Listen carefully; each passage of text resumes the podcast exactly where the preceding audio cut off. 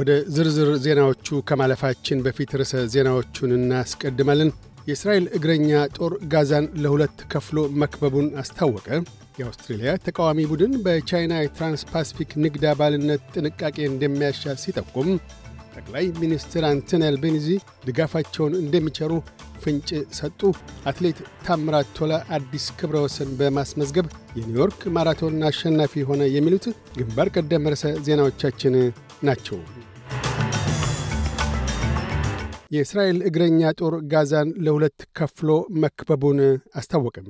የእስራኤል መከላከያ ሚኒስቴር ቃል አቀባይ Rear Admiral ዳንኤል ሀገሪ እስራኤል ጋዛን ከ2007 አንስቶ ተቆጣጥሮ ባለው ሐማስ ላይ በኦክቶበር 7 ጥቃት ለከፈተው ያጸፋ የጦር ምላሽ በጣሙን ጠቃሚ ደረጃ ነው ሲሉ ተናግረዋል። አያይዘውም አዮም ኩሑት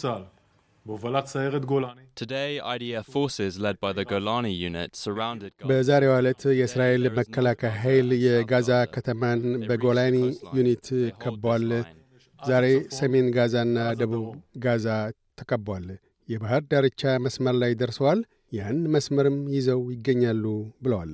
የእስራኤል መከላከያ ኃይል አክሎም ሰሜን ጋዛን ለመቆጣጠር ወደፊት እያመራ ባለበት ወቅት በብዛት የተከማቹ የጦር መሣሪያዎችን ማግኘቱን አስታውቋል።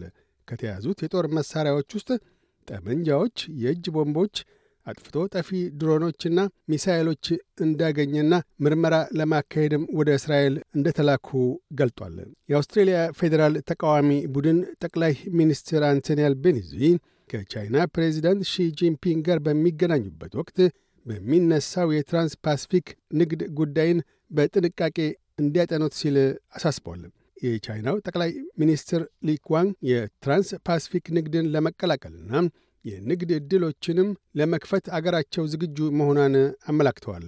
ይሁንና አቶ አልቤኒዚ አስራ ሁለት አገራትን ያቀፈውን የትራንስ ፓስፊክ ሽርካዎች ቡድን ለመቀላቀል ቻይና ላስገባችው የአባልነት ማመልከቻ ድጋፋቸውን እንደሚቸሩ ከወዲሁ የጠቆሙ ሲሆን ሆኖም ማንኛውም በአባልነት መቀላቀል የሚሻ አገር የንግድ ቡድኑን ከፍተኛ የስምምነት መስፈርቶች ማሟላት እንዳለበት አሳስበዋል። የፌዴራል መንግሥቱ ክፍለ አገራትና ግዛቶች ዘርፈ ብዙ የመሠረተ ልማት ፕሮጀክቶች ክለሳ ግኝቶችን ተከትሎ በምጣኔ ሀብቱ ላይ የ33 ቢሊዮን ዶላርስ ጫና ማሳደሩን አስታውቋል። የክለሳውን ግኝቶች ተመርኩዞም የትኛዎቹ ፕሮጀክቶች ለመዋዕለ ንዋይ ፍሰት ውጥኖች አስፈላጊ እንደሆኑ መለየት እንደሚያሻም አመላክቷል። ይህንኑ አስመልክቶ የመሠረተ ልማት ሚኒስትር ካትሪን ኪንግ ለፕሮጀክቶቹ መብዛትና ለወጪዎቹ ቅነሳ ግድ ማለት አስባቡ ያለፈው መንግሥት እንደሆነ ሲያመላክቱ The pipeline went from 150 to 800 projects under the previous government. ባለፈው መንግሥት ውጥኑ those ከ150 ወደ coming into the 800 pipeline in the lead up ፕሮጀክቶች ደርሷል። 2016 and the አብዛኛዎቹ 2019 ፕሮጀክቶች የተካተቱት campaigns. You can read what you በ2016ና might want to 2019 የምርጫ. ዘመቻዎች ወቅት ነው። ይፋ ከተደረጉበት um, ጊዜያት አኳያ ፕሮጀክቶቹ ምን ያህል ወጪን. እንደሚጠይቁ ያለማወቅን መረዳት ይቻላል። እናም እኒህን ፕሮጀክቶች ለመገንባት አዋኪ ይሆናል። ስለምን ለግንባታ የሚሆን በቂ ገንዘብ የለምና ብለዋል። ታምራት ቶላ አዲስ ክብረ ወሰን በማስመዝገብ የኒውዮርክ ማራቶን አሸናፊ ሆኗል። አትሌት ታምራት ውድድሩን የፈጸመው ሁለት ሰዓት ከአራት ደቂቃ ከ58 ሰከንድ በሆነ ውጤት ነው። ታምራትን ተከትሎ አትሌት ሹራ ቂጣታ የማራቶን ውድድርን በሦስተኛ ደረጃነት አጠናቋል። ይህ በእንዲህ እንዳለም አትሌት ለተሰንበት ግዳይ በሴቶች ውድድር በሁለተኛ ደረጃ ለአሸናፊነት በቅታለች።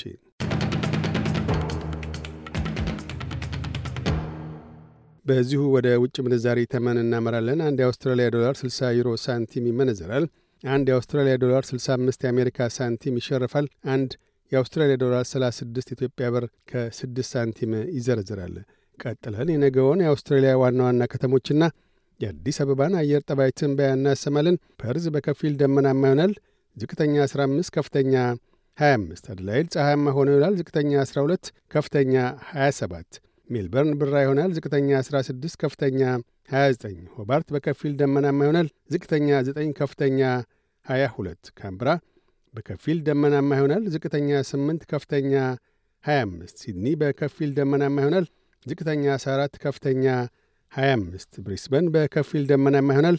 ዝቅተኛ 17፣ ከፍተኛ 26። ዳርዊን ብራ ይሆናል። ዝቅተኛ 26፣ ከፍተኛ 34። አዲስ አበባ ፀሐያማ ሆኖ ይውላል። ዝቅተኛ 10፣ ከፍተኛ 23። ዜናዎቹን ከማጠቃለላችን በፊት ርዕሰ ዜናዎቹን ደግመን እናሰማለን። የእስራኤል እግረኛ ጦር ጋዛን ለሁለት ከፍሎ መክበቡን አስታወቀ።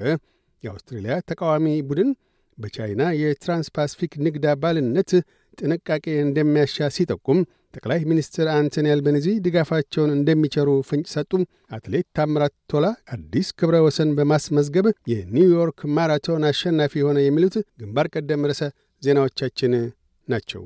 እያደመጡ የነበረው የ SBS አማርኛ ፕሮግራምን ነበር። የፕሮግራሙን ቀጥታ ስርጭት ሰኞና አርብ ምሽቶች ያድምጡ። እንዲሁም ድረገጻችንን በመጎብኘት on demand እና በ SBS Radio mobile app ማድመጥ ይችላሉ። ድረገጻችንን SBS dot com dot au Amharic ን ይጎብኙ።